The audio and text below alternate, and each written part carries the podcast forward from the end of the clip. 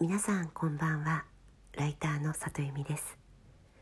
この番組は文章を書くことや表現することについて毎晩23時にお届けしている深夜のラブレターです、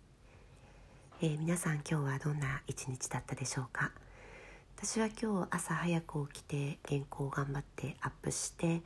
えー、お昼過ぎからはライターの友人たちとえー、ビール開けたりワイン開けたりしながらおしゃべりをしていました、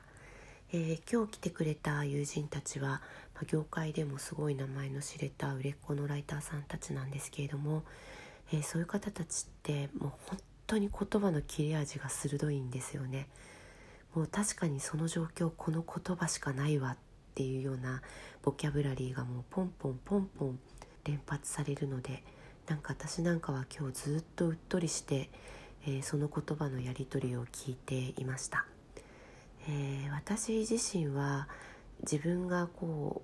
う見えてる景色とか自分が考えたことをなんかこうフィットする言葉になるまでにすごく時間がかかるタイプなんですよね。なのでですね今日は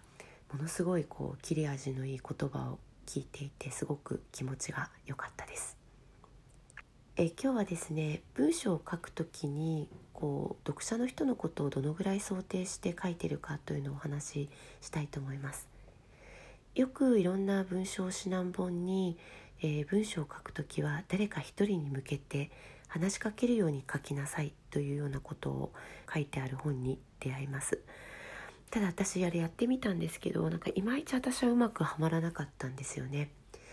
で私がじゃあどんな風に書いてるかというと、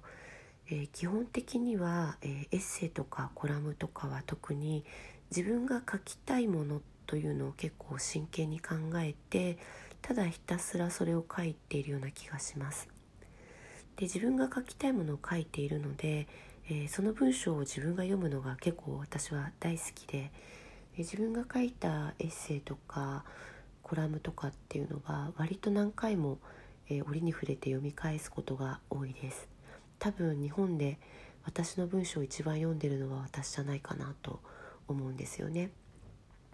で多分去年だったと思うんですけれども読みたいことを書けばいいという本が大ヒットをしました。で私あれすごくなるほどと思いましてそれで言うと私は多分読みたいことを書いているんだなというふうに思います。ただ、え、っと順番がちょっと違うような気がしていて私はまずとにかく書きたいことを書いています。で書きたいことを書いた結果それが自分にとって読みたいものになるというようななんか順番で書いているような気がするんですね。で結果的に言うとえー、読みたいものを書くために書きたいものを書いているっていう感じでしょうか。ちょっとややこしいですね。ただまあその読者の人の顔を全く思い浮かべてないかというとそうでもなくて例えば書評のコラムなんかは、え、その本をまず読んだことがない人たちが読んでも面白いように。で読んだことがある人にはちょっと裏の意味が分かってクスッとできるような文章を盛り込んだりあとは、まあ、たった一人の人をちょっとイメージしてその人のために仕込んでいる言葉があったりもします。そっかそう考えると誰かの顔を思い浮かべてる時もあるな。うん。でこういう一つの文章にいくつかの意味を持たせることをダブルミーニングとかトリプルミーニングっていう言い方をするんですけれどもこれはいつでもできるわけではないんですが文章をそのままストレートに読んでいただいても、えー、分かりやすくて、え、ちょっと裏の意味を考えてみようと思った方には、え、それはそれで楽しめるような、えそんな文章が書けたらいいなということは、えこれは結構毎日意識しながらトライしています。